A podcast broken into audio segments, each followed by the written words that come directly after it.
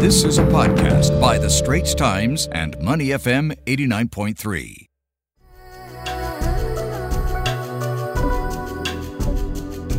It's time now to turn our attention to China. Let's see what's making headlines in China over the past week. China's third quarter GDP numbers have to be right at the top. They must be because a lot of analysts and market watchers looking at this. The country saw a disappointing growth of 4.9%, hitting a one year low. Uh, can we expect these slow growth numbers to continue in China's fourth quarter? What can policymakers do to reverse this? Other issues we're looking at uh, shares of Chinese property developers climbing up yesterday after China's central bank stepped forward to calm markets. Uh, why is Beijing only seeing the need to calm markets now? All as part of the crackdown that we've seen in recent weeks. And according to reports, China has tested a nuclear capable hypersonic missile in August. The question is, did it really happen? Uh, to give us an analysis of these headlines, we're joined now by Tan Dawn Wei, China Bureau Chief at the Straits Times. Good morning, Dawn. All right, Dawn, let's uh, start off with uh, China's third quarter GDP, uh, disappointing 4.9%. Industrial activity rose less than expected in September, uh, hitting a one year low. In fact, analysts polled by Reuters said these numbers have missed expectations for a 5.2% expansion. So let's talk about why uh, China is experiencing this slow growth. What kind of factors are we looking at here? What kind of heat does it put on policymakers? And uh, we are going into the fourth quarter. Um, what can we expect there? I know it's quite a bit to, to get through, Dawn. Hi, good morning. This is the worst performing quarter for China this year. In the first three months of the year, it grew by 18.3% and then 7.9% from April to June. This time, growth has been hit by power shortages in the country, which have in turn affected factory activity. The property sector has also been a bit of a drag, with construction slowing down as the government tightens restrictions on the housing market. It's not too far off the projections, and it doesn't look like the government is going to step in with any stimulus or policy response for now. Its curbs on the property market were meant to reduce financial risks by limiting unrestrained borrowing by developers. And of course, Evergrande's debt crisis has unnerved the industry. So, fourth quarter growth could continue to slow. There have been projections of between 3 and 4% by economists. The governor of China's central bank, Yi Gang, said on Sunday that economic recovery is still on track and he expects it to expand about 8% this year, which is more than the official target of about 6% announced in March this year. This podcast is available on our audio app. That's A W E D I O. Like us and rate us.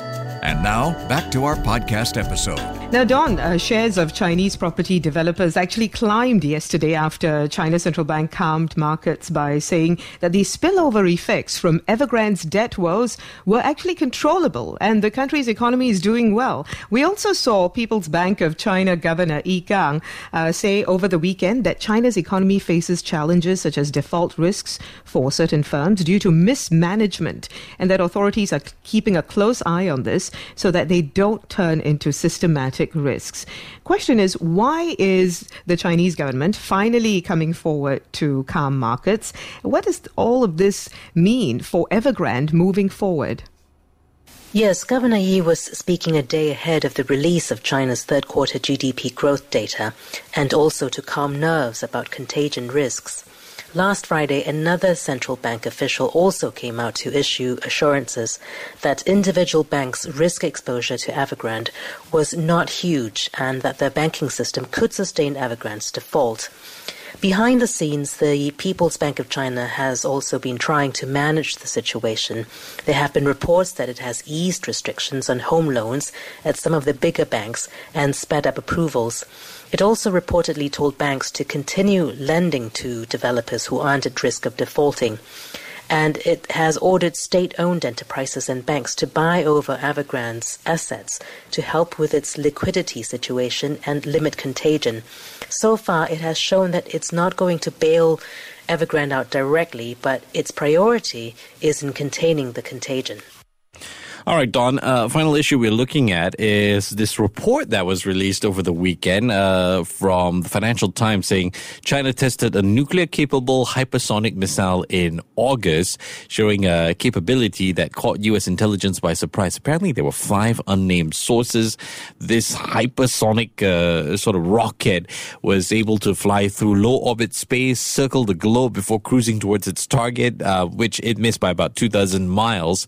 Okay, what's going on here, Dawn? Dawn? What, what's China trying to prove with this testing? I mean, did it even happen? And um, since it was a surprise to the U.S., uh, is this going to affect their relationship? Well, China yesterday officially denied the report and said, well, they did have a test. It was a routine spacecraft test that was meant to test reusable spacecraft technology to reduce the cost of launching spacecraft.